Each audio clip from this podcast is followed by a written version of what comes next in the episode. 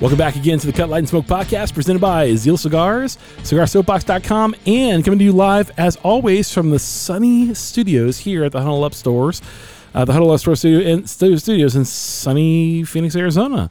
Across from me is the birthday boy himself, JB. JB, tell everybody how old you are today. 33, bro. 33. It is July 12th, and JB has turned 33. So technically, you're the same age as Jesus. And uh, I mean, well, you, I mean, when, when he when he you know went to heaven and stuff. So uh, Yeah, I like I like to think I'm probably gonna make it past that. Yeah, because I'm because I'm not I- as cool as him. I know, I know. You know, that, that's, so- that that was my thing too. 33 was a big big year for me. I really enjoyed it. So uh, you're 33, and uh, any big plans for the birthday today? Nah, man, just here Just chill. working, bro. I, I tell you what, man. Every day we come into work, it's like a birthday. It's awesome. It's fun, enjoyable. We can smoke cigars, hang out with these fine people online, and make fun videos for everyone to see. And uh, we sell some cigars from time to time, once in a while. Uh, but l- so let, let me let me let me ask a question because today's topics, while it's I mean it's not really a birthday topic, but it's, it's a topic that was heavy on my heart this morning by nature of um, a video I saw. So let me tell you about the topic a little bit, and I'll I'll talk about how the topic came about. And I sent it to you, and you said, "Yeah, man, it's a solid topic. We should talk about it." Oh, for And sure. So yeah, so uh, I was watching a video. Uh, there's a new movie out um, called the, Sh- the the Sound of Freedom. I think it's what what it's called All about the child trafficking. about child trafficking and so on and so forth. And uh, what's fascinating is there's a everyone knows child trafficking exists. It really does exist. It's a real thing, um, but on both political parties and everything else like that. But uh, what, what we see happening in popular media is that popular media is associating the video with a certain political party and what even is bigger, the QAnon conspiracy. So they're they're associating with that, and so they're almost defaming the the film as it's calling attention to a real problem. And so people are going like people's antennas are going up, like, oh my gosh, that's Uh, that. Why would you do that? Why would you Why would you defame a movie calling calling like you know a, a spade a spade, saying this is a real problem, but uh, and- the the I mean, there's tons of videos about this right now on YouTube where they have the they have the the Jim Caviezel plays the guy, and the guy who who went to go and set these kids free, essentially, and uh, what ended up happening is uh, Jim Caviezel's being called into account. All these guys are being called into account by popular media, saying all this is part of a QAnon conspiracy. Where this guy literally the video or the movie is based on said uh, no you know there's some things that Q that the QAnon conspiracy you know has right and there's a whole lot of stuff it has wrong and we call it stuff out you know so on and so forth. So uh, and it, it just kind of hit me that uh, popular media is doing a backflip you know to try to explain how this is somehow a big conspiracy movie. I was like I haven't seen the movie yet to be fair and I was like man, it just seems weird that you would be doing a backflip to kind of defame a movie, calling attention to something that's a major crisis, but not a lot of people do. Not a lot of people do. So there's a lot of things that that men in particular uh, don't want to admit or don't want to say like this is a major problem. We're, talk- we're talking about six million children right now. Yeah. Okay, that are that are part of the se- sex slave trade right now, and so in that regard, and we're not talking like you know, we're, we're th- people are thinking like, you know, uh, minors where you're 16, 17, 15, 16, 17. We're talking about like children, five years old, six years old, that they're using, you know, in the sex slave trade. So this guy is, is bringing attention to that. So anybody would, would doubt that or try, try to curve that, you know, that, that truth with like trying to, trying to connect him with a conspiracy theory to defame that, uh, really got me going. I just started thinking about there's things that guys in particular will try to just ignore because they don't want to believe it exists. And I think that's something that is so horrid that we maybe at, at some point in our conscious don't want to agree, not not agree, but don't want to believe that it's as, as, as, as it's as big of a problem as it really is. Yeah, I I'll be honest, out of all the dark black holes and conspiracies that I um that I dig down, QAnon is probably the one I know the least about, Yeah. to be honest. Mean, me too. Me too. Yeah. Um mostly because it's only popped up over the last 3 years in my Right. from what I look into, right? And that's And it just was it was closely associated with Trump. Right. I know that was that was a big thing, and I think I think you know, and I know some of my buddies really are, are, are really about it, and they they talk about it once in a while. And so uh, I don't know much about it or anything else like Yeah. that. I know that there are some things that are in the QAnon community. I have no idea who those people are. I also know that um, conspiracy theories uh, they are right once in a while. I mean, they, I Well- mean, not once in a while, but man, everyone thought that the And we everyone goes back to Epstein Island, like that was a big conspiracy theory. But now we found out it was true. We don't know we don't know what the list is, and Epstein quote unquote committed suicide. You know, which we all we all think is a joke, and we all know that it's a joke. Um, but so, but there's there's things that are so bad out there, or things that are so like impacting to a man's life that he doesn't want to admit exist, and that's the kind of road that we're going down today. Well, and what what I was getting at with that was that those kind of organizations don't hide stuff. Right, right, right. They believe in bringing things to the light. They yeah, Yeah. so so if it was a conspiracy theory, they wouldn't make a movie about getting rid of or coming a, against the trade. What they would do is is they would make a movie like what was on Netflix called Cuties. Mm-hmm. Yeah. Oh yeah. That would be more in line with what they're saying. And it, it, that would be more like what a a QAnon or somebody like that would put out because it's funnier and if if you if you really read into it, they do everything right in front of your face. right. And right. if you don't recognize it, it's it's funnier to them, right? Like Mm-hmm, so I I don't I don't know a lot about the movie. I've just heard people talking about it in the lounge over the last probably like 4 or 5 days. Sure, sure, yeah. But- it, it was released, I think, over the fourth. But uh but it, yeah, that that outside looking in without having knowledge on either Mm-hmm. one of the subjects too much, Sure, sure. they, they wouldn't do that. They they would make cuties, Right, right. which they did. right, yeah. the QAnon people made cuties. Well, who knows? Somebody did, right? Yeah. Well, his whole point, I think QAnon's more conservative, so I don't know if they would do the cuties. But but even the even the guy who this story Sound of Freedom is based on, he was saying that he thinks there's people that have infiltrated the QAnon thing for the purpose of making it more dark and evil and uh, other ways and stuff like that. And See, I, guess I would need a better understanding of whatever the hell Yeah, this I- QAnon is supposed to be. I don't know be. what it is either. So I, it, but thought it was a religion where you wear a red thing on your arm. yeah. So so here's but but it brings me to a bigger a bigger issue as as we're looking down the, the rabbit hole a little bit, and that is that there's there's things that men don't want to admit exist, you know, if you would. And I think guys guys struggle with this a little bit. And so I want to say number I want to save number one for the very last one. So I want to start number two here on the list. And I have five things that men don't want to admit exists. You know, quite quite frankly. And I'm not talking UFOs. I'm not talking even conspiracy theories. These are real things that I think uh, we struggle with as men. You know, we don't want to admit that exists. Uh, one of the first ones is uh, major issues that they cannot control or change. Yeah. You know, I think as men, we're, we're, I mean, lots of guys are control freaks and we like change. We like to, you know, get our hands around something and really understand something. Why do you think most guys don't like being out of control? I mean,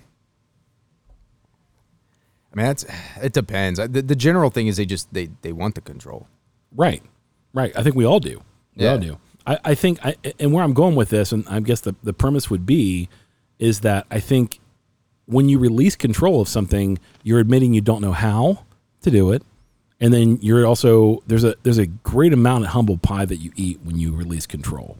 There is a great amount. And that's why I think several, several people that I know that really struggle with this to admit that they don't know something or admit that, um, uh, they don't like to c- control something or even change, uh, they're very, very, very like, you know, reticent to to admit that they, you know, they don't know anything. I mean, they'll find they'll find something they know about everything. You know, even like the, the, guy that doesn't want to admit that, you know, um, he can't control something or that. You know, he can't change something himself just by sheer will. Would not say what you just said about QAnon. He would be like, "Oh yeah, I know about that," and he would make up something.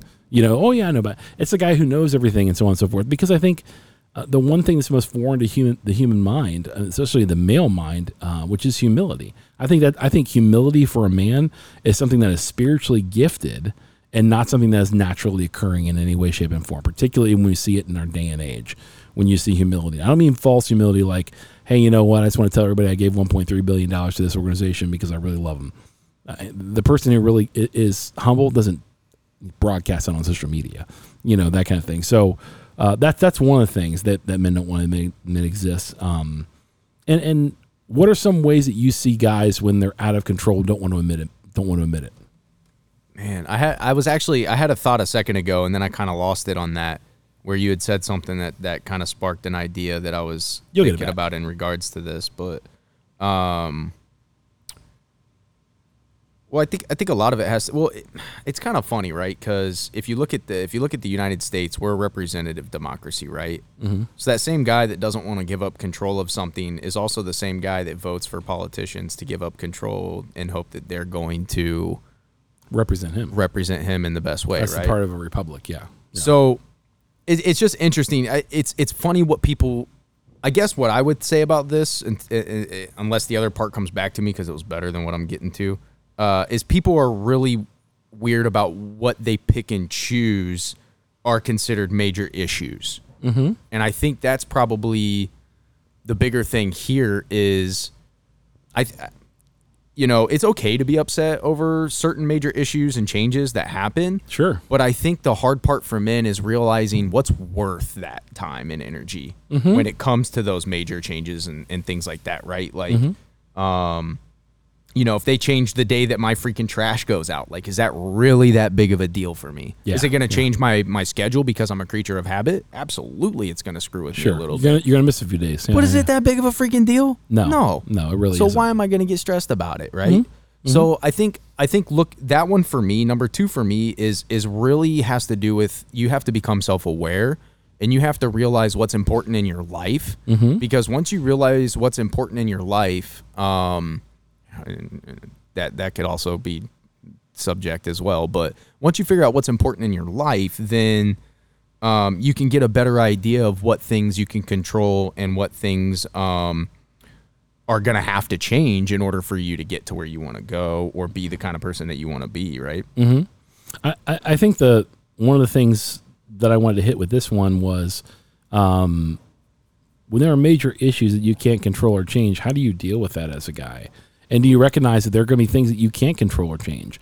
I think some guys are so bootstrapped in life where they go, you know what, I'm I, I, can, I can control everything around me. I can control Yeah. this, I can control that, and and that means some some guys are not they're, they're not risk oriented where they should be risk oriented, or they mitigate risk so much out of their life that they have everything down from the mate that they want to choose to everything else like that down to a list that if they don't fit this list and keep this in mind guys when in anything in life there's a risk involved in it whether you try to mitigate it out of it it's still going to be a risk involved with it whether it's a, bu- a business you start whether it's a new job you start whether it's somebody you date a child that you have a new puppy that you get you know I mean, whatever Every time you go to sleep, oh absolutely there's a risk you don't wake up the next day, bro. E- Exactly, exactly. Um, I, I think it's, it's. I can't remember what it was. I'd love to see the stats on how many people die in their sleep versus die of uh, natural causes awake. Yeah. That, that that was something that was really really interesting because I I go to sleep every night thinking to myself, why am I going to sleep? I don't want to go to sleep, but I'm just tired and I have to go to sleep, right? So like I lay in I lay in bed and just sit there and fall asleep, and I'm like, I, half the time when I wake up, I'm like, how did I even wake? I don't even remember falling asleep, you know, because you're so brain dead, tired from the day and everything else like that. And yesterday was kind of a day off for me, so which is even weirder, you know. Um, I think I think there's a couple there's a couple things that that tie into this one, and the and the number one point is one of them. So I'm Yeah, gonna we're leave gonna- that one alone. yeah, we're gonna get to that one. I think it's really, Um, really good though. I, I really do. That was the first one I thought about when I when I saw this whole list. That was the very first one. But let's go into let's go to number three. Let's go to number three because I think I think number three is masculinity is in deep peril and something needs to change. I don't think that anybody on either side, okay, of what masculinity is, meaning like it's feminine masculinity or like overt macho masculinity. I don't think anybody really sees. I, mean, I, I don't think anyone is really surprised that to see that masculinity is in, in deep peril because there's guys who are macho macho mans, right? That feel like they can't have any kind of emotion to feel, and then you have guys who are feminized and feel like they can't ever like fight Yeah. for anything. And so both of those are major extremes of two like two areas of masculinity gone awry, you know, and nobody's nobody's saying anything. It was like like to, to say to the dude who's, who's super effeminate, like, dude, that's not how guys are supposed to be. Okay. Well, he's you can't tell me what to do, and then he gives you a list of things like this. Over here on the macho macho man side, that never has an emotion or anything like that, or no, never sheds a tear or anything, he's like, you don't need to tell me about anything. I'm fine. I'm great. Don't worry about me. I'm I'm successful. I do all this kind of stuff, and and you're like, well, okay, that's that's just as bad as this over here. And so I think with masculinity in such peril and nobody willing to admit that, I think there's a lot of guys out there that see the problem Yeah. uh, and understand there's there's a balance between all this, but not enough men uh, in pop culture necessarily are saying, "Hey, there's a real issue and we got to find a balance here."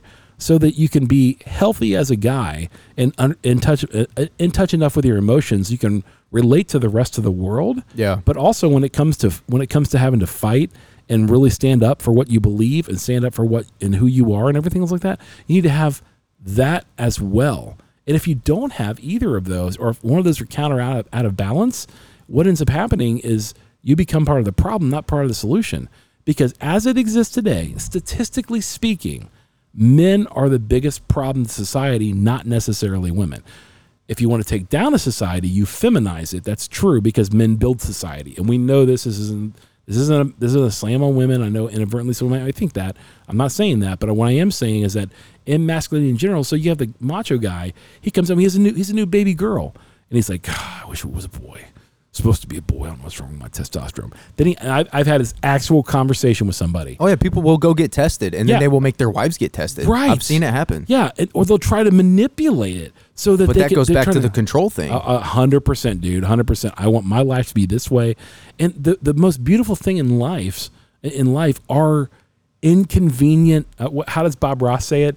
Inconvenient. Um, happy happy accidents. happy accidents. Happy yeah. accidents. Right. No mistakes, only happy accidents. Right, exactly. Only, like happy accidents, and in those happy accidents, you get a chance to really bond and understand things. I'll give you an example. Right. So, for example, I would not have spent so much time with my daughter yesterday if her car wouldn't have broke down. Okay, so her AC went on her car. We live in Phoenix, and I got to do everything I can to like get this AC working. So I called Buddy Shot, go up there and everything like that. It was working for a little bit. Now it's not. Now I got to get get it fixed up again.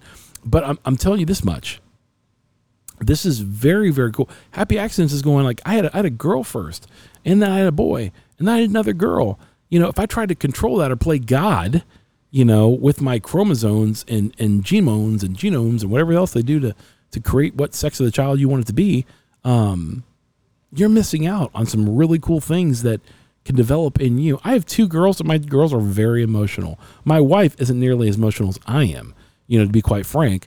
Uh, but I think that's something that I, I I think I developed over time because I had two times as many girls in the in the house as a boy. Yeah. You know, and there's times that my, my son and I go out in the desert and we go off roading and shooting. We talk about guy stuff and things like that. But I think that's a good balance. And I think if you if you navigate towards one of those two extremes and you tend to camp in one of those two two extremes, it really does your gender an absolute disservice in general. It really does. Because the guy who comes in and needs help isn't looking for somebody who says, Oh, you need help? Well, I don't got to help you. Okay, I'm looking after number one. You shouldn't need help. You're a dude. Suck it up. Do the you know, versus and the guy that, that's macho thinks he never needs help when he really does. He needs to get in touch with, with his, his emotions a little bit, just to get even some counseling or some help. He'll never admit he even needs some. Well, there know? was uh there's actually a story. Um, it might have went, it might have made national news, or it might just be floating around on like Facebook or something. But there was a dude that posted a picture of himself like crying in his car, and then uh, he killed himself after, right? And the dude had two kids. He was a single dad, and he was having some money issues. Was in debt. Was waiting on a um a loan to come through. They kept delaying it. The loan wasn't coming through. He was getting more stressed, so he just he took his own life. Oh, that's terrible, dude. His family had no idea he was in financial problems. Nobody in his family knew the kind of financial issues that he was in. His pride killed him. And Yeah, now his kids don't have a father. Dude, that's that's the enemy's lie, bro. That's the enemy's lie. I'm telling you what, y- your pride will kill you. It just will. Uh, I think Yeah. it was J. Cole has a song where he says, Pride is the devil, It, and it it's got a hold on me. yeah. It's it's not good, Yeah, man. dude. Pri- I mean, when you when you think that when you gentlemen, when you believe that you essentially don't need anybody and you can figure everything else out on your own, um, Or even if you hit a point where you can't figure everything out, like yeah, I, I don't I don't know, man. I'm I guess I've never I've been so blessed in my life that I've never gotten to a point where I've needed help and somebody wasn't there to help me. So I've never Yeah. been scarred in that way. I'm very blessed. My whole if I if, if I if I today had something extremely fucking terrible happen for wh- whatever, right? Mm-hmm. And I needed to call my family. I guarantee not only would one of my aunts, my grandparents, all of my aunts, all four of my grandparents, and my homies that aren't even blood Right. would be on the phone going, "What do you need? I'm there right now. Let's go." So let's take this back to yesterday because I think that's a great example of it. And I'm not making fun of you. I'm just being honest about something that happened yesterday. Does that make sense? Yeah, yeah, yeah. Yeah. So uh, you lost your keys yesterday and you couldn't find them. We were thinking somebody grabbed them and Well, walked because. I leave them on the. I typically leave them on the desk up front by the front door. Nine, 99.9% of the time, I could tell you where your keys are. I know exactly I- where they are. I know- every every day. Yeah. Yeah. Yeah. I'm anal about where I put my stuff. Exactly. And uh, you couldn't find them. You called me at 615 yesterday and you were like, hey, Bradley, I can't find my keys. I can't, yeah. I can't, I can't find, they're, somebody stole them. You know, so you're looking around and, and 630 rolled around and finally I called you back. I said, well, dude, I'm on my way. I'm coming down right now. You know, and it's interesting our, our dialogue on that because the, first, I'm not going to let you suffer here by yourself. I'm going to be here and try to help you with it. Yeah. Second, like, yeah, I, I, I thought maybe I keep I kept thinking your car keys weren't with you, so I'll give you a ride home. Yeah, and we'll yeah, it no. I had the, You they, know. they're not on that. They keep them. I keep those separate. Right, right. The, a couple other things too. I, I thought like, well, I don't. I mean, and there was a point where you were, you were just pretty upset about it. You're like, Well, I was all about, I was about to have an anxiety attack Right. because there was there's some keys on there that can't be replaced that get me into places that I still have access to that I might never be able to get a key back into that I need. Yeah, exactly. so, So- so, in the, in the midst of that, I mean, I wasn't like Justin. Why do you have those keys there, Justin? What was that? That's stupid. Those have your keys. Blah blah blah. I was like, dude, I'm How do you lose the shop key, you dumbass? no, yeah, I was, I was like, I was like, dude, I'm coming down right now. You know, as we're before, for whatever reason, you know, at, at a at a prior time, you know, in life, I think there was a time that would have been like, hey, dumbass, why'd you lose your keys? Yeah. you know, versus like at this point, maybe maybe because life beats you up enough that you get soft, and you're like, man. And I don't think it's a soft thing. I think it's a real thing. I think it's a human thing. They say, like, dude, I'll come. Help you find them. Mm. We'll find them somewhere. If not, then I'll give you a ride home. We'll figure this thing out. We'll fig- take care of the shop and everything like that.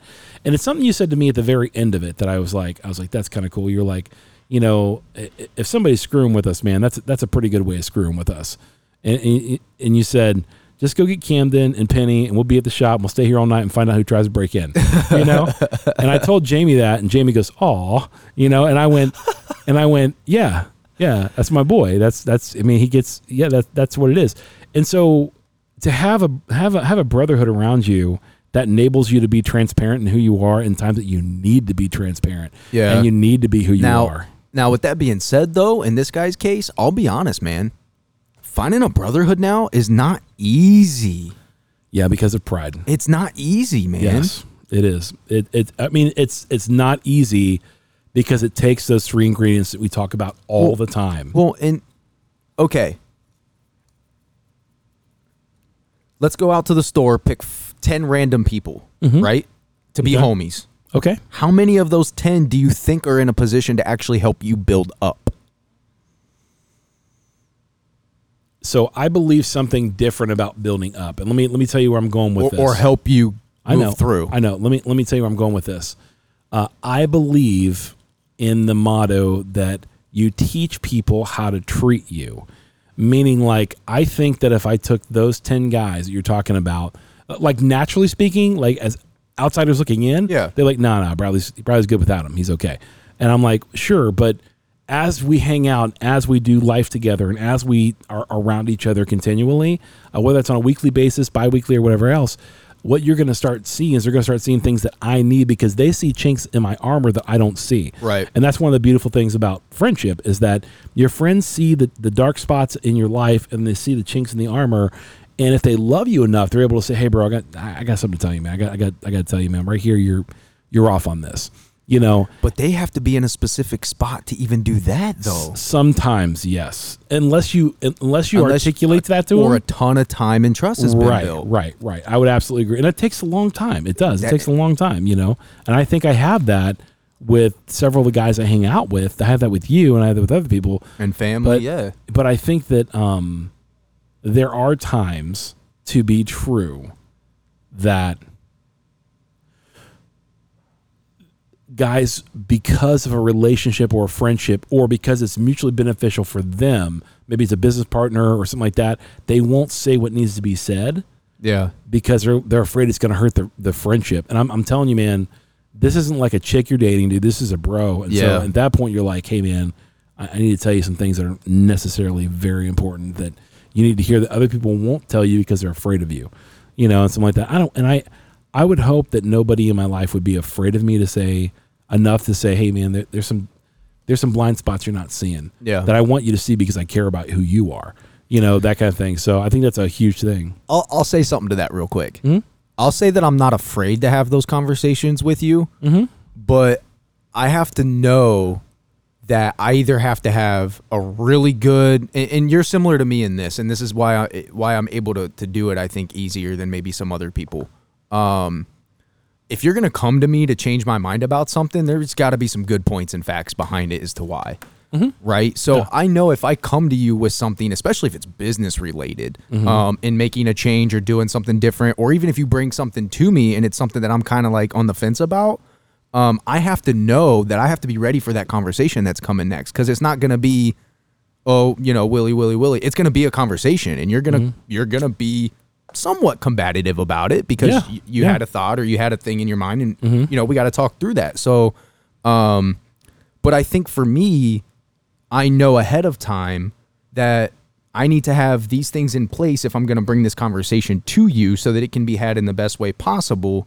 Um, and then if I don't have that information, I just give you my two cents on the spot and then I follow back up later. Mm-hmm. Right. So that, that I think is, is, is, is interesting with, with our dynamic. But, um, I, I was thinking of something while we were sitting here. Cause I was like, what if, what if like you just lived in an lived in an area where you know it wasn't easy to meet people maybe you just moved to a new area maybe um life changes happen right and I, I don't know if i would normally say this but i'm i'm going to you're never alone in this world No. Okay. And that, it's going to come back to the first point that we had here in a second. But it, there's reasons why you're never alone in this world. But I know there's a really, really, really negative connotation going around um, as far as churches go in a lot of people's minds. Sure. But you can't tell me if that dad of two didn't walk into that church and say, I'm really struggling. I'm not a religious person, but I need help. Yeah. And if those people did not help him in that church, then they're all going to burn in hell. So here's, here, I, I, I, get the sentiment, dude. I get what you're You saying. You know what I mean? Yeah. Like, y- I think I you think, should be able to do that. I, I think, and I will say this: there are a lot of churches. If you walked into and you said that, you'd get the help immediately. I I 100% Yeah. believe Yeah. that. I, I, I would I would think that about my church in particular. I would think. and my- how, how my many guys- people have done that though? People don't do that anymore. No, that's true. We've we've had some people that have come in and do that. You have recently? Uh huh. Okay. And, I, and I've also had. I've that's good. Had, I'm glad. I've also had people that I've worked with when I, when I was in ministry and even out of ministry, where the church handles you know veteran affairs, things like that, very well, very very well. You know, where guys Yeah. are coming back PTSD and things like that. Um, it's a little foreign to them because you know it's it's like the uh, man. I, there's a video floating around. I don't know if you've seen it about the guy who, who's who's pulled over and he calls the veteran affairs hotline. No. And like they- the suicide hotline? Yes, and he and he and he literally, I'll get choked up, man, thinking about it. It's it's super powerful. He's in his truck on the side of the road, and I guess somebody thought he was broke down, and they saw him crying, and they called nine one one.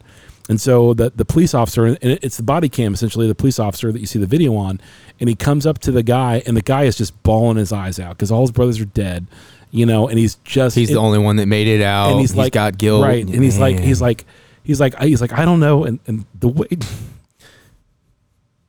to the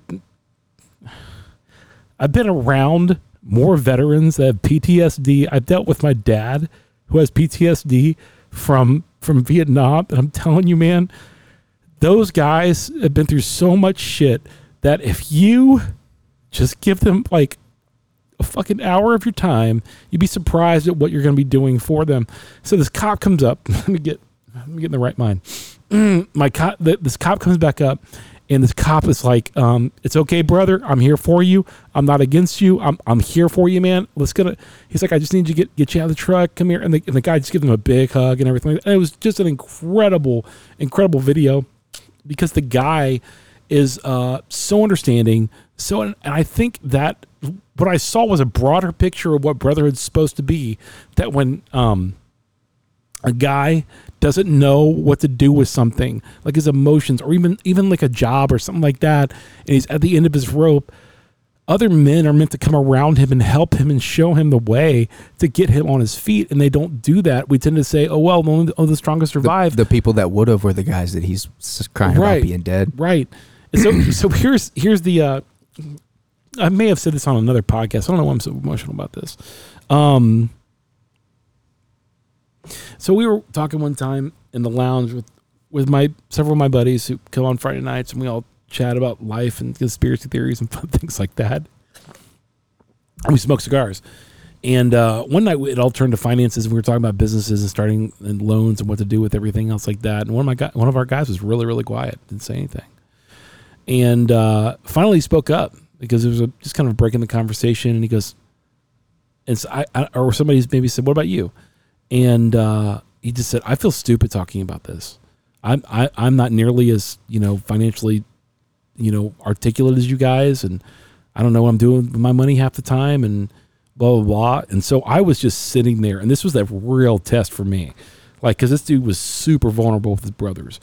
And if if any guy there would have like taken advantage of that, like, hey, idiot, you should watch this. Haven't you done, haven't you watched this video? Haven't you watched read this book, idiot? Haven't you done?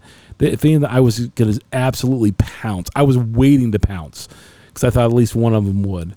And every single one of them, like, oh, brother, man, that that's we're all we're we're all in this mess together. I'm none of us got this all worked out. We're just telling you the, the big financial mistakes that we made and, and how we came through it and stuff like that. And so instead of condemning him, they had so much compassion. I was it was so Christ like, believe it or not. Um, and not all my buddies are Christians. Yeah, that's and true. I, and I was like, I was like, man, and particularly this guy wasn't, you know. And I was like, I was like, this is, and he's one of my best friends. I was like, man, this guy is great. I love him, um, and I want him to know that he's not alone in how he feels about stuff like this, you know. And there's nothing effeminate about that, guys. If, any, if anything, to get over your, because I, because I, I think yeah, what's feminine about a guy saying I need help so that I don't kill myself and these two kids don't have a father the rest of their damn life? Re- yeah, my my sisters once pointed out to me that the the way that I come off or the way that I'm that my presence is or anything like that that I'm like this guy who goes around in a loincloth all day hunting deer in the woods with a Bowie Throwing knife. shit. Right. like, I couldn't be further from the truth. I'm a dad of three. I've been married for 28 years. I run a small Two girls in those three kids, by the way. absolutely. And you know, so and I love my girls. My I had to, I I had to literally um I was crying on the phone with my daughter because I couldn't see I had to reschedule my my uh, Oh, the trip. yeah, I had to reschedule a trip with her. Um and I, I just couldn't make it happen because we've had some financial hits recently, just really bad financial hits on our on our finances. And so I just couldn't make it happen. I couldn't swing it. And, you know, so like particularly as a dad, for you guys who are dads listening to this, it's a necessary, necessary blessing for you to get in touch with that soft side of your life in order to relate to your girl. So there's nothing wrong with that. Now, living and, and, and identifying with that soft side of life, I don't think is healthy. As much as I think identifying with the macho man loincloth and the Bowie knife in the in the forest is any healthier. I think that's unhealthy as well. I got I got a quick story I've told before, and then we'll, we can move on to the the last three points here. We got plenty of time.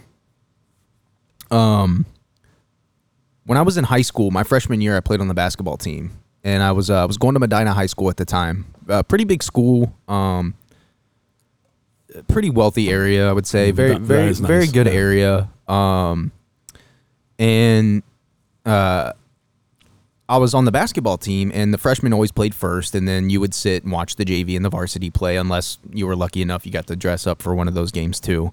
And there was a there was a kid that used to sit, um, and I, I can't remember his name at the time, unfortunately. I actually, to be honest, I don't even know if I ever got his name. Um, wow, holy shit. Um, anyways, he um he would sit. Um, so the way the gym is set up, uh, it's like down in a bowl. So they actually like dug it out. So it's like a third level that's at the basement of the, the school. And it sits in this bowl kind of, and the student section's right up against the court, all down the left side of the court. And then on the right side, you've got the two benches, and then there's some ben- there's uh, some seating behind it. But mostly that's where the teams, the, the JV and varsity and the, the freshman team sit while they're waiting to, for the next games. Well, he would sit there, and we, we would let him. This wasn't a big deal, right? Right. And uh, long story short, I went to my locker after my freshman game to switch out a couple things to take home or read a book or something while I was watching the, the JV game. And uh, this kid was clearing out his locker. and we just kind of chatted for a few minutes, and I I acknowledged that I saw him uh, at all of our basketball games, even a couple away games, and he just you know started explaining that you know how much he loved basketball and this and that and blah blah blah, and um, so that night, that that same day, I went to the coach and I was like, hey, uh, we got an extra spot on the bench for these next couple games, and he was like, do you want to sit on the bench? What's up? And I was like, nah, this dude, I think he would really appreciate it. So the coach actually grabbed him and brought him and sat him at the end of the bench at the very end for the next two JV and varsity game that night. Oh wow. So the next week in school, because that was like a Friday night. So the next Monday in school, um, his locker was by mine. He saw me before school started. I was always at school super early.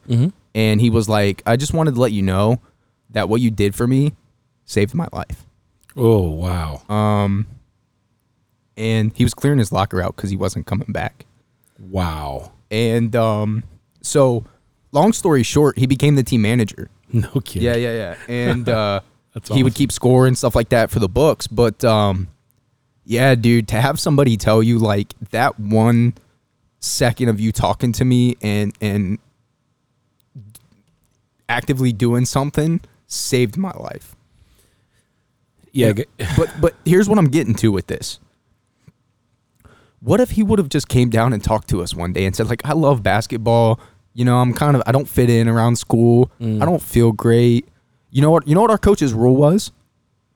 If he saw a kid sitting at it cuz he was a teacher. Uh, all three of the coaches were teachers at the school. Sure. If they went by lunch and there was a kid sitting by himself and there wasn't a basketball player at that, we were running. Mm, We were running. good coach. Good coach. So, what if that kid would have said something earlier? Yeah. He never would have felt that way. Good coach, man. Good coach. But to him, what te- what guy on the basketball team is ever going to talk to him? What Right. guy on the basketball team would have ever given him a a time of day to hear his story and, and make and, and give them an opportunity to make that impact? If I wouldn't have Right. happened to be at my locker at that time when that dude was at his locker, he wouldn't be here. Yeah, guys, I hope you heard that. This this is the stuff of life. I mean, we're we're we you know, Cut Light and Smoke podcast. We smoke cigars and talk about real stuff that relate to men, masculinity, and cigars, and that's that's the stuff of life. And so that's a great that's a great story, dude. And for every one story that I have like that, and I've got two, I've got four where the kid didn't make it out. Yeah, dude.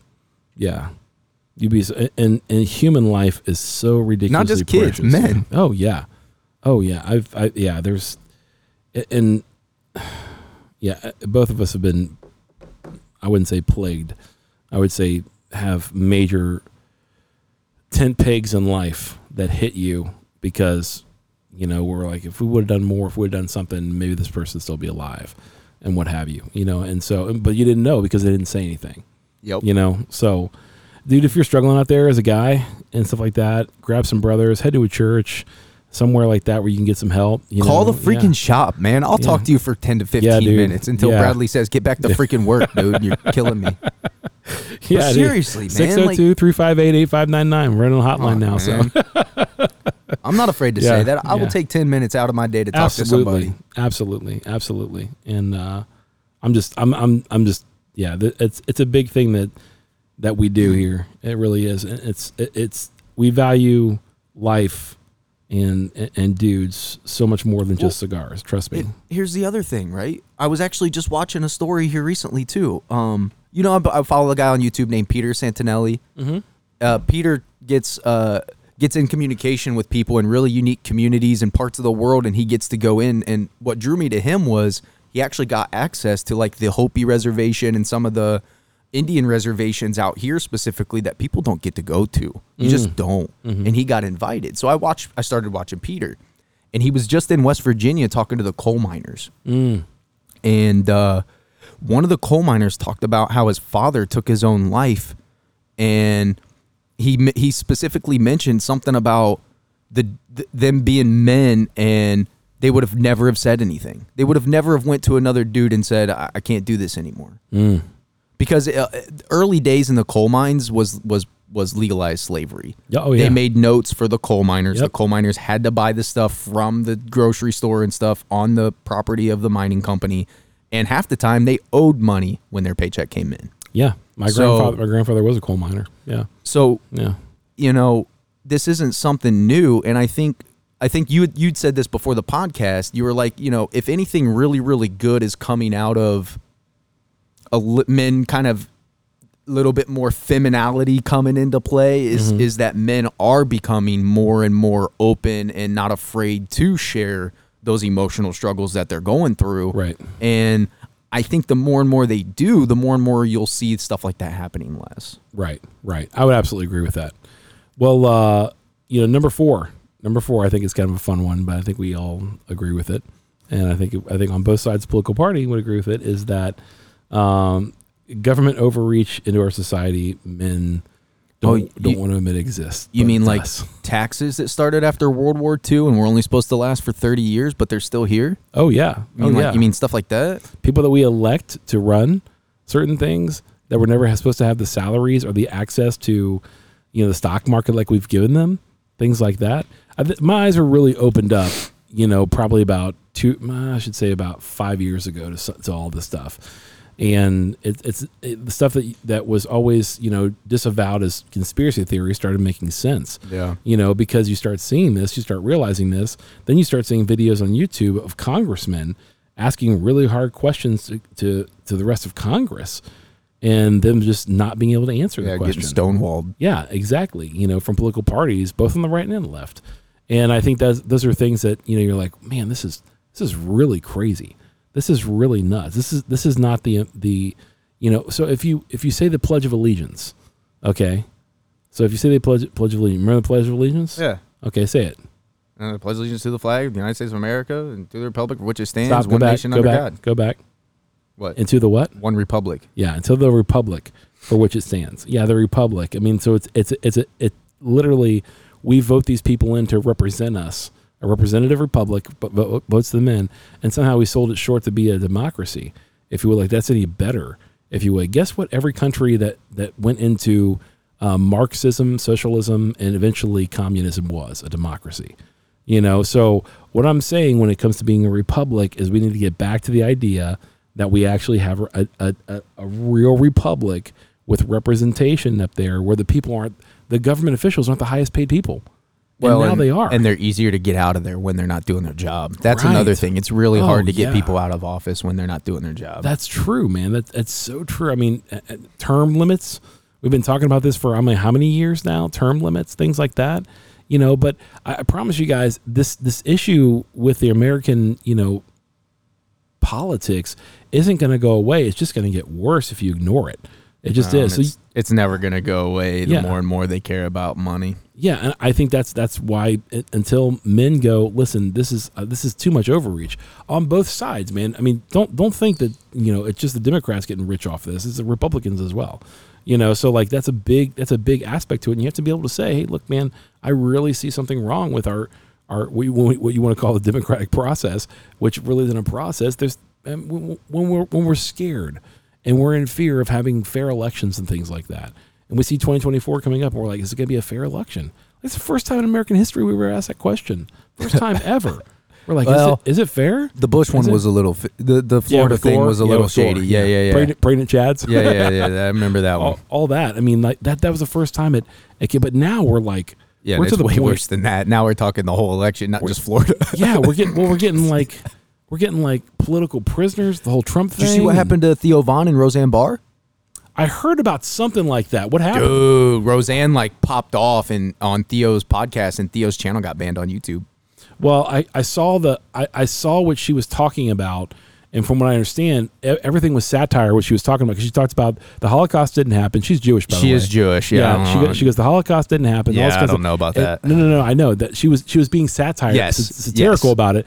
So as a result about that, all you saw were these video clips of what she said on the Theo Von podcast. Yeah. And Theo Von is She was talking about bullshit media putting Right. up, put, projecting ridiculous ideas. Essentially, So she gave them the ammo and they shot the gun. Yeah, they did. You know, and so when that happens, you know, you're like, man, do you not understand that? So she went on Piers Morgan. I saw that. She went on a bunch of other ones and she was like, hey, this is what's going on here.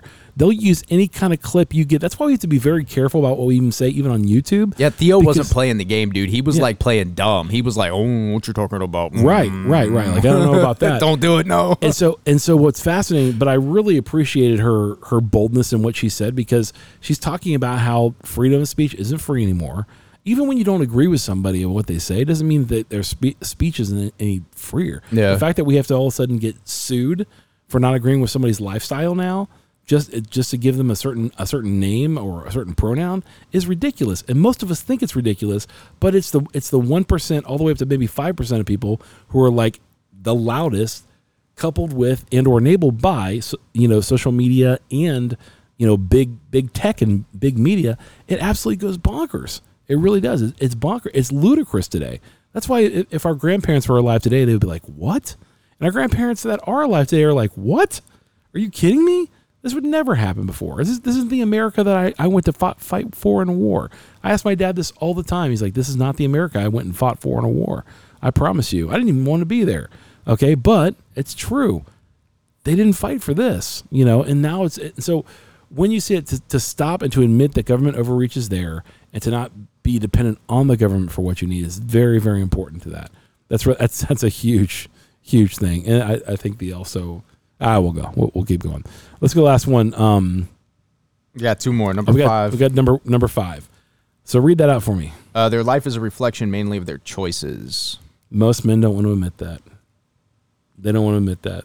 That I mean, if you really want to, if you really want to grow as a man, you have to admit at some point, my life is ref- is a reflection of my choices, not that you've been held down by somebody else, not that somebody's somebody's caused all this, but there is a direct direct. Not not every man, but most. Not every man. Are some men held down by other things? Of course. Yes, we know that exists. Okay, but to blame your life on the existence of, uh, uh, of something else or somebody else, like if it wasn't for this, I'd be this. If it wasn't for this, I'd be this. There's a point where you have to have to have a sober moment of real reality in your own life and say, my life is a direct reflection of who I am, and maybe that needs to change. Not not simple. I mean, in all honesty, but I, I see guys all the time uh, say, and here's the, here's the reality. I, I try to prepare my son for this as best I can. That that life is cruel and it's really cold. Like people don't care about who you are. They just want to get you for for what you want, what you can give them, or what you can provide for them. You know, Yeah, consumeristic. yeah, completely. I mean, if Americans are anything, we're what consumeristic, you know. And I think I think that's why you have to guard your relationships very closely because if you just have a cursory overview of life and even have friends or business associates work together, it's not about caring for each other. It's literally about like, you know, what can you get or get from me? So he- here's a good example. Like, I'm not, I'm not like, I'm not tooting my own horn on this, but I'll give you an example.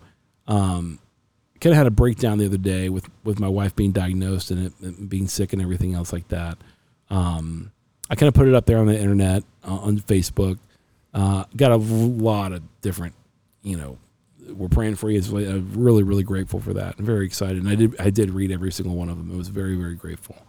Um, but what was fascinating is you you get to know really quick in the business that you're in who really cares about you and who just cares about your money 95% about the money i guarantee you and and that spoke volumes to me now here's the thing uh, a lot of people are maybe listen to this well bradley that's just business here's my point if that's just business and nothing ever changes, then understanding all the relationships that you have around business are just business. So why do you care so much about that? Why do you care so much about them? Why do I give those people the time in my day? So I've cut back way back on who I think people I work with business. I, I have five minute conversations, not 35 minute meetings. I have five minute conversation. It's just business, man. If it's just business, just business. Now, there's other people that I do business with that are are friends, and I want to see those guys. I want to care. And this, this the first the first people that were texting me, man, I just heard about your wife, man. Just so you know, I'm praying for you immediately. And, and unsolicited, I mean, it was solicited, I guess, on on Facebook, um, but just just letting people know where you are and everything else like that.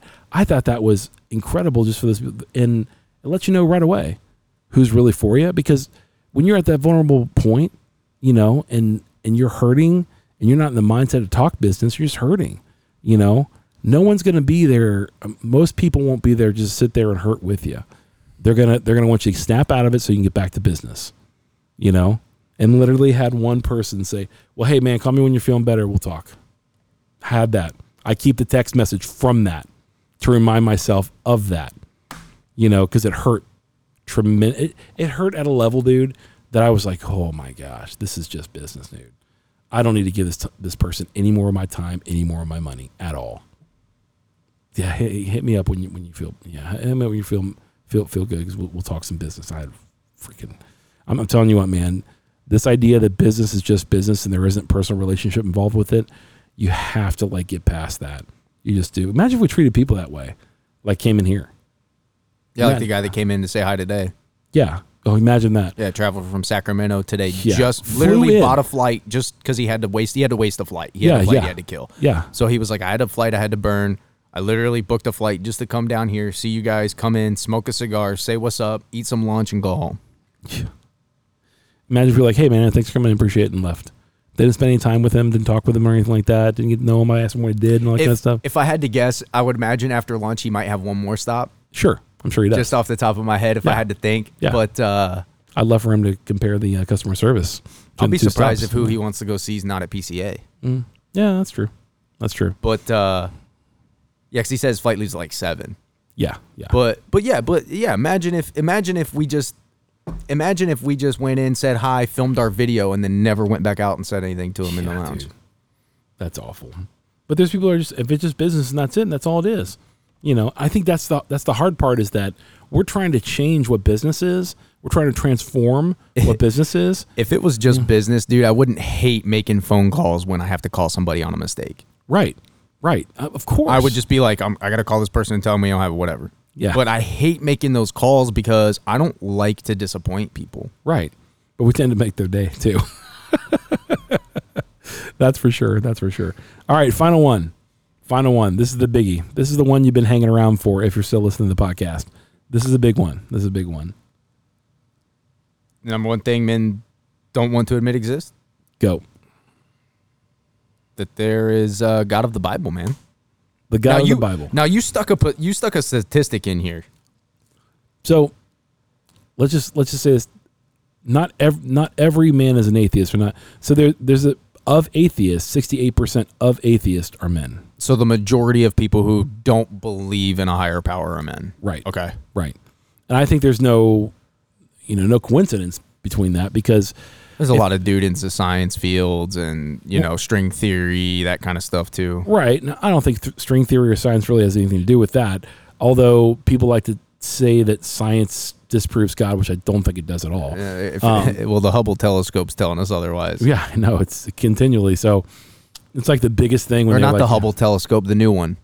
Oh, the new. Well, that's the, that's the newest one I know. No, about. no, no. There's another one. They just put it out here not too long ago. I can't remember the name of it. That reaches O- deep into space. Orion? No, not Orion. I don't remember. But it's the new telescope, not the Hubble. But there is Okay. a new telescope that's been. That continues to see the universe is expanding and expanding and expanding and expanding and expanding. I forget what it. I forget what it saw, but it saw something that scientists were like, "Oh shit, that kind of disproves the Big Bang." And, and that's something that that I mean, it's it's funny because yeah, I, I saw that article. There's an article about that that a scientist actually was a believer. Yeah. and he was like, he was like, look, dude, this this disproves the Big Bang in, in totality. And somebody told me one time, uh, they they were like, um, what are we gonna do in heaven, dude? What are we gonna do in heaven? Like, if, we get if this all is done, and all we gotta do is sit around in, in like a golden palace, and that's all we do. I'm like, mm, no, but imagine a God who's creative enough to create this world. Imagine what He does for His home, and then imagine that it's ever expanding, and you get to be part of that ever expanse. Imagine what that's like. And and for the guys that think think I'm crazy, who are the you know the atheists out there, um, I think that's one of the biggest things. The reason men don't want to admit that exists is because there's accountability if it exists, hard accountability. I mean, the kind of accountability that you can't run away from. You know that, and and you can't say you know you can't pull the the Tupac on that one. Only God can judge me because He does. You know, so I'm like at this point, when it comes to you know if if you can disprove the God of the Bible, well then my other points make no sense whatsoever. because there's no reason to care for other guys. There's no reason to let somebody else control your life or submit to anybody else. There's no reason that you should ever change. There's no there's no reason you should you know allow the that you couldn't just allow the government to run everything for you. Uh, and there's no reason that you know that you know that life is where you can blame everything on everybody and you don't take responsibility for anything. You know, but I think if there's a God of the Bible, then it's a major, major, major issue. And I think most guys don't want to be held accountable for that. Yeah. You know, and, and, and, if you're one of those guys that are out there and you're like, you know, I'm an atheist and, you know, I really don't care what you think about this kind of stuff. This is where I usually tune you out, Bradley. Uh, that's that's fine. You're, you're allowed to do that. You have the freedom to do that. I love living in America We have the freedom to do that. No one has to force you to it. But the question is, like, I, I was thinking about this last night when I when I saw TikTok. I saw a TikTok video because at night I go through YouTube Shorts and I'll go through TikTok videos right before I fall asleep and just look at different things. I'm subscribed to some really good people and I'm looking forward to some fun little videos. And this one guy was doing a live where he's an atheist and Christians were trying to convince him and so on and so forth. And it was about um, near death experiences. And he said, well, we, it's been scientifically proven, you know, that um, your brain can stay alive 20, 30 minutes after your body goes. And a lot of people have those near death experiences. They're probably just playing, playing around what they've heard in their brain, you know, our society. And I thought, oh my gosh, dude, what if he's right? That's kind of crazy to think that through. What if he, what if he's right? So then I started playing the other thing out in my head. Um, this is called, pol- pol- I think it's Pelagian's theorem Yeah. or theory. Yep. Uh, what if I live my life as, you know, there's a God and I get to the end of my life and there isn't one. Okay. And there isn't one. Well, then I've lost everything. Or, yeah, I, I, I'm not, not, I'm sorry, sorry. You haven't lost nothing. I haven't lost. I've, I've not lost anything. Um, what if I live my life as if there is a God, and I get to the end of my life and there is a God? You've gained everything. I've gained everything. Now, what if I live my life as if there is a God, and I get to the end of my life and there isn't a God, uh, and and I live my life as if there isn't a God, and I get there and there is a God? you lost everything. I lost everything at that point. So, just in theory, I don't lose. I've not lost anything. I'm just looking at my life and I'm like, I, I get to the end of it and, and there isn't. Man, I'm not really lost anything. I've had a great wife, and, the people who are just like, uh, yeah, but you could have lived life so much more. I'm like, I think I've lived it to the absolute fullest. You know, to be honest with you, not maybe not to the to the fullest in your own head, but in my own head, there's nothing else that I that I I literally get this question all the time, like, what else do you want to do, and how big do you want to get, and everything else like that. I'm like, I'm so satisfied, it's ridiculous. You know, maybe that's one of my problems is that I'm so satisfied. But I tell you what, contentment is something that people really don't have today. You know, they don't. They always need more followers, more likes, or anything like that. I feel very, very blessed and content with what we have here. I really do. Um, and I think that's. I just wish we could get cigars on time. Shout out to uh, the cigar company that sent me boxes nine months late. Um, but it, it's oh, it was more than that. yeah, it was more than that. Um, but but in in in regards to understanding like what it means to really like a, release control and recognize that life is much bigger than yourself and that there is a God who does love you and wants a relationship with you and definitely definitely get in contact with that. There's so much history, there's so much proof, there's so much everything else like that. It's becoming so popular on Joe Rogan now to talk about this kind of stuff. It just is so much. I mean, that people are being. I, I don't know if I don't know if Joe even sees this. He never listens to podcasts. No, he won't. But there's just it to me. It just seems like there's there's time after time after time after time from Jordan Peterson to um, the the MTV guy that was there to all these different people that are like, yeah, man. I mean, God's real. God's real. Well, no, no doubt, dude. No doubt. And Yeah, because Joe's kind of one of those like he's on the fence, right? he would say he's he would say he's more of an agnostic he's than on an the atheist. Yeah, he, he, he says he, he said something like, "It's not that I don't want to believe, but I also think that Joe's wrapped up in this world of. Um, I don't think he cares too much about popularity. I think he cares a lot about things that he likes personally. You know. Yeah, And- so he digs the conspiracies, the laser Yeah. people, Mhm. the aliens. Yeah, yeah, yeah. Yeah, and, and to me, it, that just seems like such a distraction from what's really going on. And you hear him say those things once in a while. Like, that just sounds like a government distraction for what's happening over here. So I do think God's surrounding Joe with them. But I, but I also think, you know, Joe Rogan is, isn't the most important person in your world, you know, quite frankly, because we're human beings, you are. And so I'm not worried about Joe Rogan knowing God. I'm worried about you knowing God. And so hopefully you find some solace in the podcast and what we talked about today. And if you have questions or comments or anything like that, please email us, man. We I definitely check the emails and would love to hear from you. And so you can email email us at cut light smoke podcast, all one word, cut light smoke podcast, all one word at gmail.com. And I'll check your email. I'll dialogue with you there. And again, and I will say this, dude, if you are struggling with something like that, or you've got you've got something that you're trying to figure out and so on and so forth, and you want someone to talk to and so on and so forth, there are plenty of helplines around where you are. Uh, and again, don't rule out the fact that we can talk to you. You know, so I mean, we we're not running a hot, hotline; we are running a business. You know, here. So, but you know, if you just want someone to talk to you sometime like that, you feel free to call and talk with us sometime um, at the shop. We'll never go out our personal numbers because that's just dangerous. Because I already get enough spam as it is. Um, but final words, JB. Nah, I don't. I don't really have many final words, man. I just, I just think that, I just think more people. I think the more and more people start talking about this stuff, the more and more people will become more comfortable with it. Um, I've never been uncomfortable with it.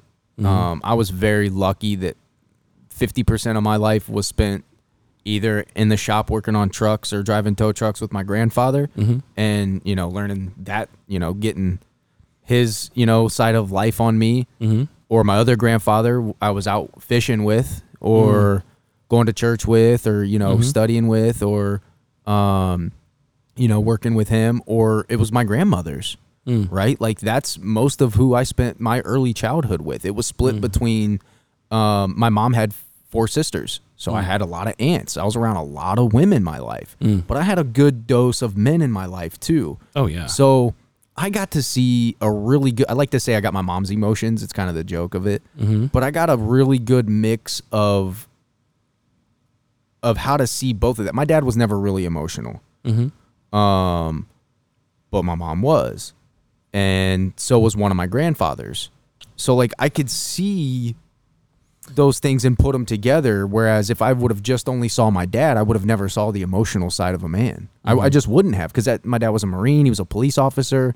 It, it wasn't his style, right? He, he didn't come in and cry and sit with you, and you know he'd have conversations, but they were very analytical. They were very um, thought driven, very factual. Um, you know, whereas like conversations with my mom or my aunts and you know my grandmothers would be, you know, a little bit more loose.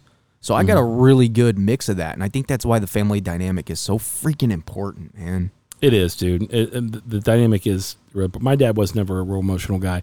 You get more more, more emotional as you age. For sure, For sure, because you yeah. start realizing that, Life is short. well, yeah, and yeah. you were mad and holding stuff in that it's like it's like the dad that that never hugged his daughter for like her whole life and then she comes back when she's like 24 and dad I really miss you and then he just gives her a hug and she's like what the heck and then he mm-hmm. just realizes like I should have been doing this for 20 freaking years. I pray that for my father-in-law because my wife did say that to him, and he had no idea what we was talking about. Mm. Yeah, I didn't know how to react to it. Yeah, sincerely. So, I, I will say there's one more bonus one that we didn't put in here um, that I think we we maybe covered a little bit on the uh, on the backside of the, last podcast that we did, and uh, that is that that money is not the answer for everything. You know, even though the Bible says it is the answer for everything, is a verse in the Bible says that, but in the context of the verse, it, it's a, it's it's just talking about wealth.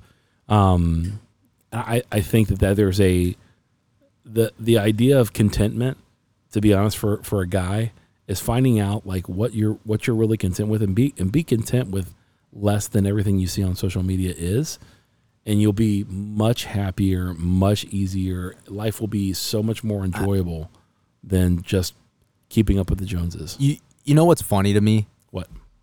is so I, I've worked at you know I worked at Apple in Scottsdale at a very in a very well area. Mm-hmm. Um, we get a lot of people that come in here, obviously. Mm-hmm. Um, I've met, you know, I've, I've had the opportunity to be around a lot of people that are well off, Mm-hmm. and uh, every time, like I've even had customers come in here, like I'm looking to buy for my event. I need to, you know, it's probably gonna be like ten thousand dollars worth of cigars, and you know, they probably expect somebody to start drooling and jump, but I don't jump at that stuff, man, because Right. I'm not impressed by your money. Right. Right. I'm not impressed by the Mercedes you pulled up in because you know Mm-hmm. what? There's a guy down the road that has uh, a Mercedes that's worth double yours, and then there's a guy that's got a car that's worth double that down the road. Mm-hmm. Right, right. so right. You, you don't go to Dubai. This guy's got ten of your cars. You know what I mean? So Right. you you don't impress me Right, with right, that. You just don't. I'm never gonna be impressed by somebody who walks in and says like, "Yeah, you like my Rolex." Mm-hmm. No, dude, you're telling the time. It's a it's a it's a it's an investment family heirloom. What is it other than that than a timepiece? Like, Right. I'm not impressed by that stuff, man. So don't. What- And I think the more that people get that way, the the less people will want to try to get to that point. I think I think as a man, as you grow, you as you grow in character, you respect character more than you respect money. Yeah, dude. because you recognize that character is much more important than money. And when guys have when guys have character in money, that's impressive. When they worked real hard to get what they have, and they are they are men of character, guys who have integrity and honesty and reflection, things like that. Man, those are the guys I'm like, man, that's really something. Yeah, that's like something else. I- Yeah, we haven't seen him for a while, but there was a Korean dude that was a general surgeon that started coming into the shop a little bit, and he drove just a regular old car. yeah, That's the dude I respect. yeah, dude. Absolutely. He didn't come in talking about being a surgeon, talking about oh, do you have uh oh you don't have the Davidoffs, you don't have the the limited Padron 50th anniversary, you know like that kind of shit. Like Yeah, he didn't come in like that. Yeah, and, and and to be fair, a lot of our guys don't, but we get we get them once in a while that come in doing a flash and dash and everything else like no, that. but like so- yeah, coming in here and telling me you got all this money to spend that doesn't it doesn't impress it, it doesn't impress me. Spend it then, fool. What do you want? And then they go by and buy a bunch of bunch of house brands. You want me to Yeah, drop to so- my knees and thank you for coming and offering me so much money? Right. Come right. on, dude, get out of here. Yeah. well, guys, that's been the podcast for today. Thank you so much for listening to the Cut Light and Smoke podcast.